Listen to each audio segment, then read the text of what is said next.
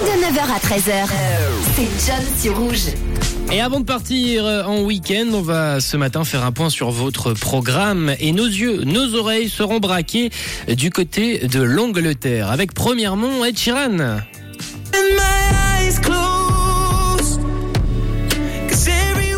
Sheeran qui vient de nous sortir son sixième album Subtract, tel est le nom de son dernier projet sorti ce matin. Un album qui va en faire plaisir à plus d'un et vous allez peut-être le cesser ce week-end. La deuxième info du week-end sera le couronnement du roi Charles.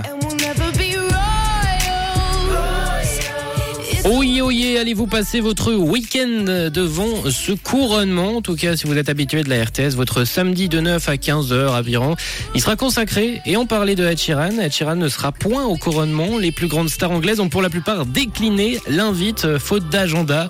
Apparemment, hein. donc euh, pas d'Adèle non plus, pas de Ed Sheeran non plus, pas de Coldplay ni de Muse apparemment pour ce concert. Le futur roi se tourne donc du côté des États-Unis avec comme affiche de la soirée Katy Perry.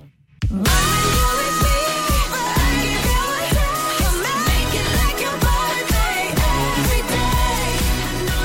On aura l'occasion de voir toute la royauté anglaise se déhancher sur les sons de Katy Perry. Un événement, pour le coup, qu'on voit pas souvent dans une vie, une fois à peu près dans une vie. Mais bon, village de Charles, notre génération verra sûrement une deuxième fois, un deuxième couronnement dans les prochaines décennies. Mais c'est pas forcément quelque chose qui va m'attirer, moi, ce week-end.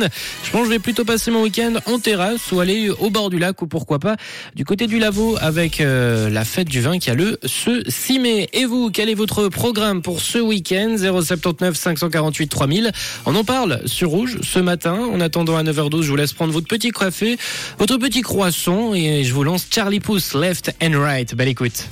Une couleur. Une couleur. Une radio. Une radio. Rouge.